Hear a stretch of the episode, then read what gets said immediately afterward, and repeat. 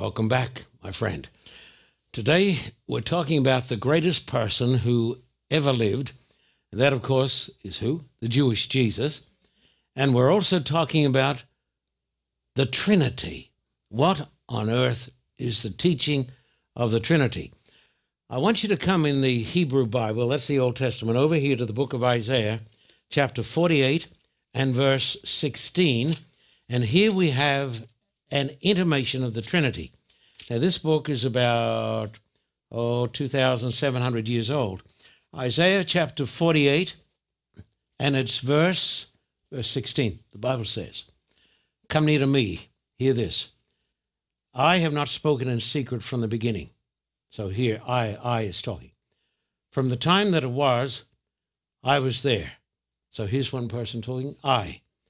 And now the Lord God and his Spirit, so you got the Lord God and his Spirit have sent me. Now, this is an intimation that the Godhead is somehow made up of three persons, but this is only an intimation. I want you to come over here to a clearer passage, and that is Matthew 28 and verse 19. What we're really doing here is having a Bible study, not seeing what a church teaches, but seeing what the Bible teaches. Matthew 28 and verse 19. You ready? Matthew 28, verse 19, Jesus said, Go therefore and make disciples of all the nations, baptizing them in the names. Does it say that? No, in the name of the Father and of the Son and of the Holy Spirit. There are some people in the Christian church who deny the truth of the Trinity. If they are right, then this text should say, baptize them in the names of the Father, the Son, and the Holy Spirit. But Jesus said, baptize them, singular, in the name. We do not worship three gods. Let's make this very plain. We do not worship three gods. We worship one God who was manifested in the Father, the Son, and the Holy Spirit. And if anti Trinitarians are correct, this text is saying, baptize them in the name of the Creator and the creature and uh, a power or a thing. But the text says, the name of the Father, Son, and Holy Spirit. Let me try to define this so that people don't misquote us and we don't misunderstand it. We do not believe that the Trinity teaches that we serve three gods. We serve one God, and this one God is manifested in a person called the Father, a person called the Son, and a person called the Holy Spirit. And they share one thing in common they have the same essence. The Word was with God. The Bible says, and the Word was God. He had the same essence as the Father. Now come over here to 2 Corinthians 13 and verse 14, and I've got to keep moving along. 2 Corinthians 13. The grace of the Lord Jesus Christ and the love of God and the communion of the Holy Spirit be with you all. Amen. So here you have the Father, the Son, and also the Holy Spirit. I want you to come now to Genesis chapter 1 and verse 1 and then verse 26. Genesis chapter 1, probably the most important statement ever made in the history of the world.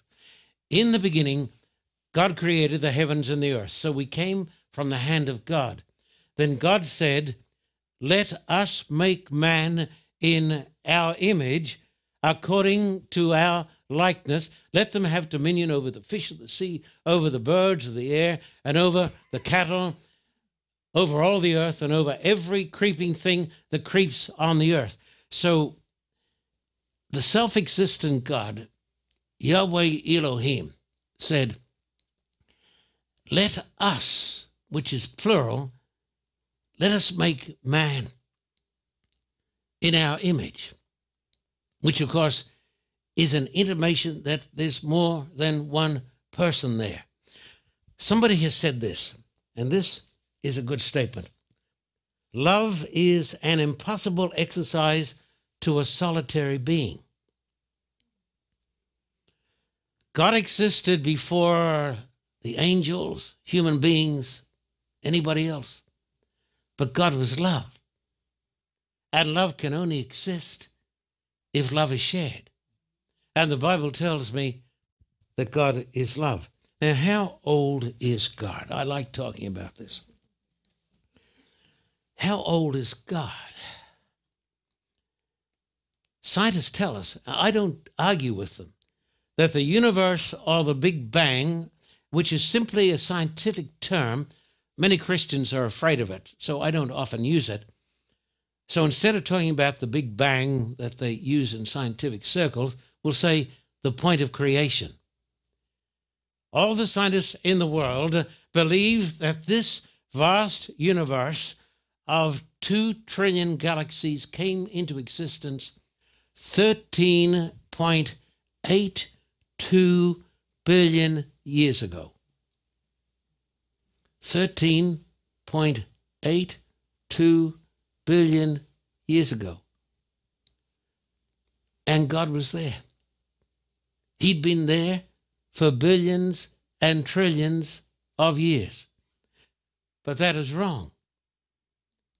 Because scientists now know this is not speculation. This is not a story. This is not a vision I'm having.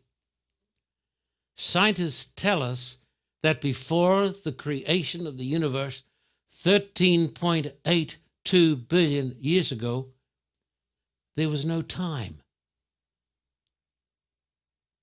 Time came into existence when this universe was created.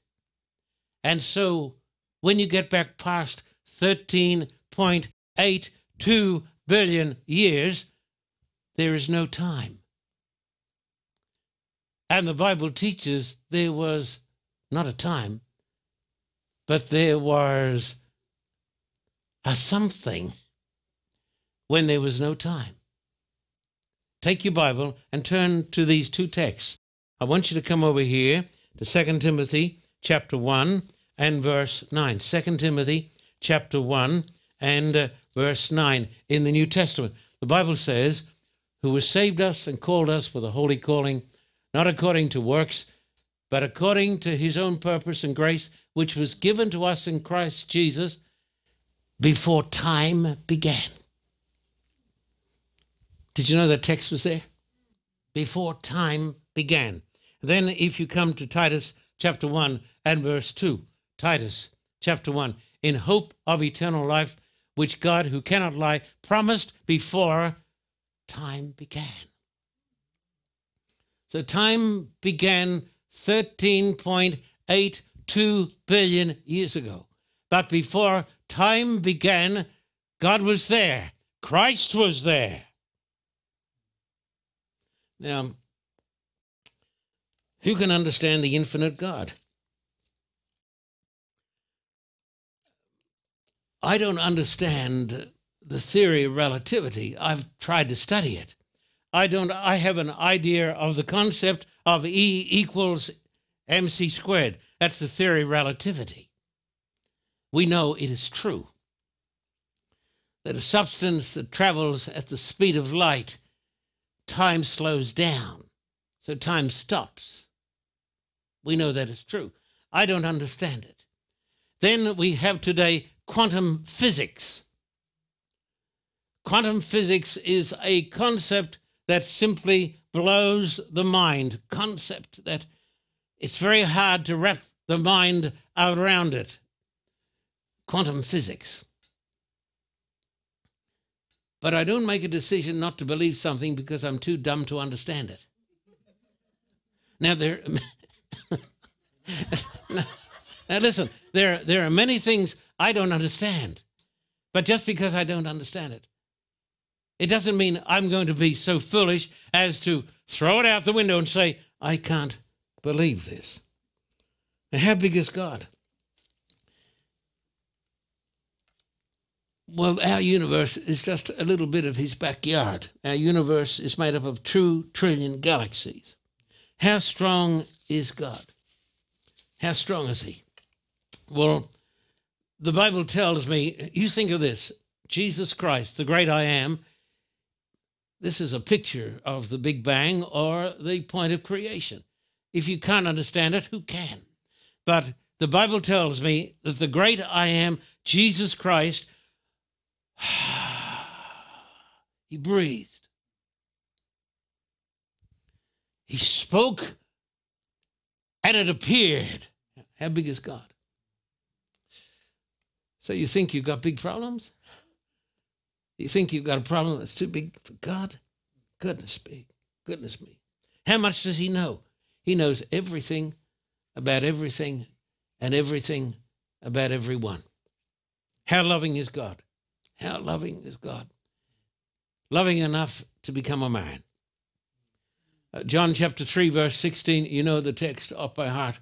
For God so loved the world that he gave his only begotten Son, so that whoever believes in him should not perish but have everlasting life. It is the greatest text in the Bible. You know why it's the greatest text?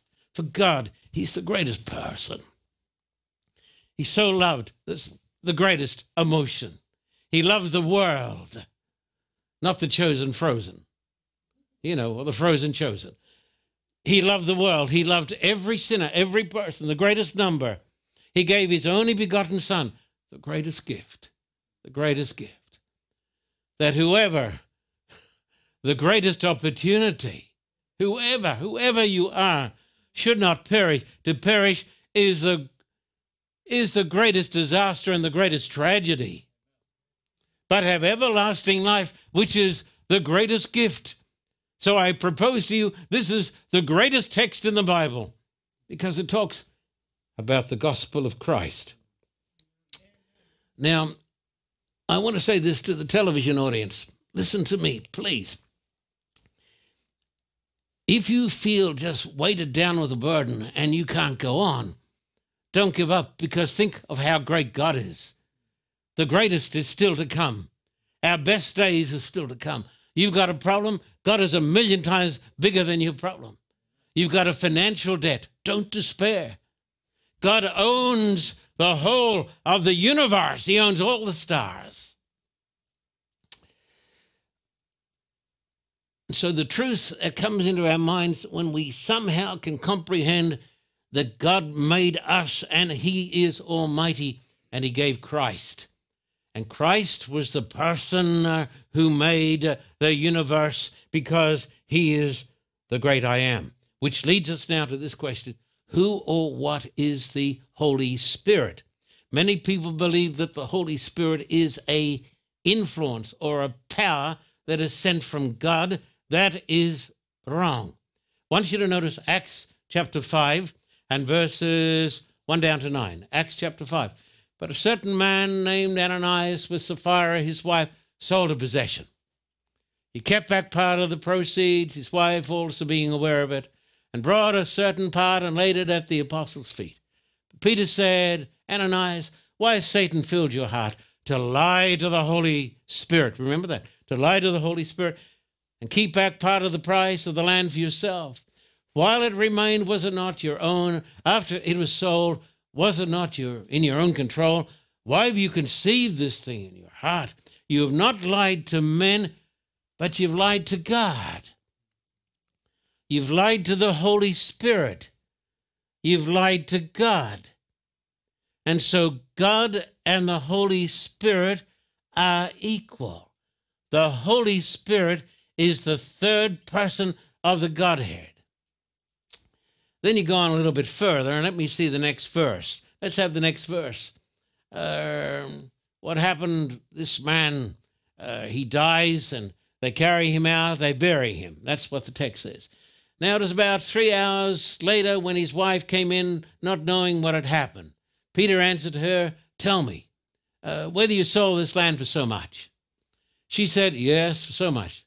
And Peter said to her, How is it that you have agreed together to test the Spirit of the Lord. Look, the feet of those who have buried your husband are at the door. They will carry you out. Now, in this amazing story of stealing from God, the Bible says, You've lied unto God, you've lied unto the Holy Spirit. So the Bible tells me that the Holy Spirit is a part of the Blessed Trinity. The Holy Spirit is God. But the Holy Spirit is not the Father, and He is not the Son. Is He an influence or a person? I want you to notice these texts in the Gospel of John, John chapter 14 through to 18, John chapter 14, 16 through to 18. Jesus says this I will pray the Father, and he will give you a, another helper. Sounds like a person. That he may abide with you forever. The Spirit of truth. He's a helper whom the world cannot receive, because it neither sees him nor knows him. But you know him, for he dwells with you and will be in you. I will not leave you orphans, I will come to you. But the Helper, the Holy Spirit, whom the Father will send in my name, he will teach you all things and bring to your remembrance all things that I said to you. He's a helper. He's not an influence, he's not a power, but he is a person. He is the person the same as you and I are persons. Now, if you come to John chapter 16, verse 7 and 8, Jesus takes it a little bit further. John 16, nevertheless, I tell you the truth. It is to your advantage that I go away, for if I do not go away, the Helper will not come to you. But if I depart, I will send him to you. And when he, he, notice it's he, not it, he will convict the world of sin and of righteousness and of judgment. Look at me. The Holy Spirit is a person. He's a real person. And the Holy Spirit is God. He partakes of the essence of God. Sometimes Christians pray uh, in such a way as they think that they want to get the power of the Holy Spirit. They say, if we could only get this power, it'd be better if the Holy Spirit got us. Because if the Holy Spirit got us, then we would have uh, the power of the Spirit of God in our hearts. Genesis chapter 6 and verse 3 says that the Holy Spirit actually troubles people's hearts, He strives with them. And the Lord said, Yahweh said, My spirit shall not strive with man forever, for he is indeed flesh, yet his days shall be 120 years. The Bible says, not going to strive with you forever. Sometimes, if you go to a meeting like this, or if you're reading the scriptures, maybe watching a television program, when the preacher is anointed by God, you'll feel something down in here. God will talk to you, not in an audible, audible voice, but there'll come a striving in your heart. Maybe you're committing adultery, or you're breaking one of the other commandments of God. And the Spirit of God will strive with your heart.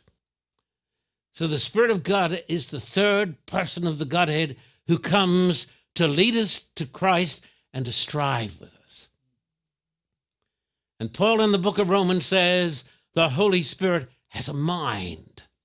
I want you to notice this in Romans chapter 8, verse 26 and 27. Romans 8, 26, 27. Likewise, the Spirit also helps us in our weaknesses. We do not know what we should pray for as we ought, but the Spirit Himself makes intercession for us with groans which cannot be uttered. Now, He who searches the hearts knows, look at it, the mind of the Spirit, because He makes intercession for the saints according to the will of God. He is a person with an infinite mind. He is everywhere at once, he works in perfect harmony with another person who is called the Father and another person who is called the Son. And the three of them together make up the one Godhead whom we worship. The Bible says when he comes, he convicts us of sin. Now, I'm going to tell you a couple of stories. I have personally felt his presence and his power. When I went to Russia for a great campaign in the year 1992, I was preaching to vast crowds, huge crowds of people.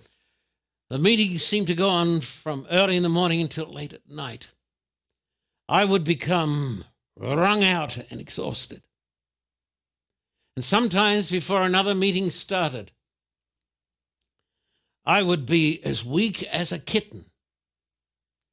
And as I walked out on the stage, I would feel literally a mantle of his power fall on me. You know what it's like? I was surrounded with love and warmth. All of my nervousness was gone. My mind was filled with thoughts and words that held thousands of people. I've seen, I've felt, I know. I went to Ukraine, had a tremendous campaign in Ukraine. Thousands and thousands. These are just some of the crowds, the biggest crowds in the history of that nation attending this type of meeting. As I'd walk out to preach, and sometimes I'd be standing back in the curtains saying, Lord, please come. And as I walked out, I would feel him come upon me. And as soon as I walked back off the stage, I was weak again. More recently, we ran meetings in Port Moresby, Papua New Guinea. These are some of the people who were baptized. Thousands and thousands of people. But one night when I was preaching, I said to the audience, He is here. I can feel that He's here. And the audience, we had 150,000 people there. Some say total outside that order, great stadium, another 50,000. Nobody moving, spellbound. Why? Not by the preacher, but because he was here. I felt I was surrounded in with warmth. I felt warm. I felt a sense of empowering love. And then uh, one night, as before I came out to preach, I was meeting with the leaders of the government. I heard the crowd shouting, and I put my head out to see what was happening. And the people, 150,000 people standing, pointing up like this and coming in low over the heads of the people was a bird that didn't live in that part of the world. A white, great white dove flowing gently and slowly over the audience. I saw the Spirit of God come. He came back at the meeting. He came back at the baptism when we had the baptism. Reporters said, We saw him come in over the crowd. I didn't see him that time. He came three times to the meetings. That last night he came when I made an altar call, because I'm old fashioned enough to believe that God still works. 60,000 people came down the front, and you couldn't hold them back. Listen, I want to read you a poem. Run out of time. Doesn't matter. There's a line that is crossed by rejecting the Lord where the call of his spirit is lost. As you hurry along with the pleasure mad throng, have you counted have you counted the cost? What about you? Watching television. What about you? Living in sin. You may barter your hope of eternity's morn for a moment of joy at the most, for the glitter of sin and the things that it will bring. Have you counted? Have you counted the cost? Have you counted the cost? if your soul should be lost, though you gain the whole world for your own. Even now it may be that the line you have crossed, have you counted? Have you counted the cost? The Father, the Son, and the Holy Spirit all work together for our salvation. Christ became a man, wasn't the Father, wasn't the Holy Spirit. Christ uh, made a blood atonement on the cross so that we can be saved. But unless the Holy Spirit comes and brings it to our hearts, we will be lost. Therefore, what should we do? We should open our hearts to the Holy Spirit and accept Jesus Christ as our Lord and our Savior. And we should do it now. Amen. Hi there, I'm John Carter in Havana, Cuba, this communist fortress. We're here to preach the gospel of Christ to the public. But more than this, we are running a school of evangelism and biblical studies for the Cuban pastors. 140 pastors coming from right across this wonderful island, and they're coming to join with us to study how best we can meet the needs of the Cuban people. The Cuban people are just the most wonderful people. They're warm, friendly. And I'm amazed that in the meetings every night that we are taking, that I think most of the people there are young people. Now, of course, when I say young people, I mean people up to, say, 35 years of age. uh, they're young to me, but they're so warm and they're so receptive. And when they come forward night by night to accept Jesus, they come with tremendous sincerity. So, what a privilege it is to be here in the land of Cuba. But remember to pray for the pastors. 140 pastors are coming from Guantanamo Bay and other places right across this island nation. They're coming to join forces with us. Think of this. They're coming from Guantanamo Bay and everywhere. We're going to meet with them, study with them, pray with them, to devise the best means of reaching this nation for the Lord Jesus Christ. And thank you for being my special partner.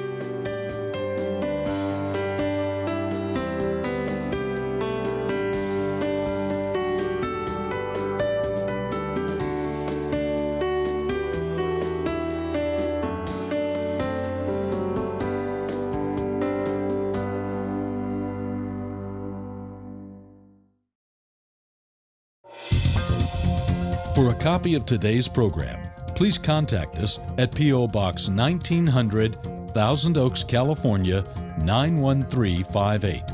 Or in Australia, contact us at P.O. Box 861, Terrigal, New South Wales 2260. This program is made possible through the generous support of viewers like you. We thank you for your continued support. May God richly bless you.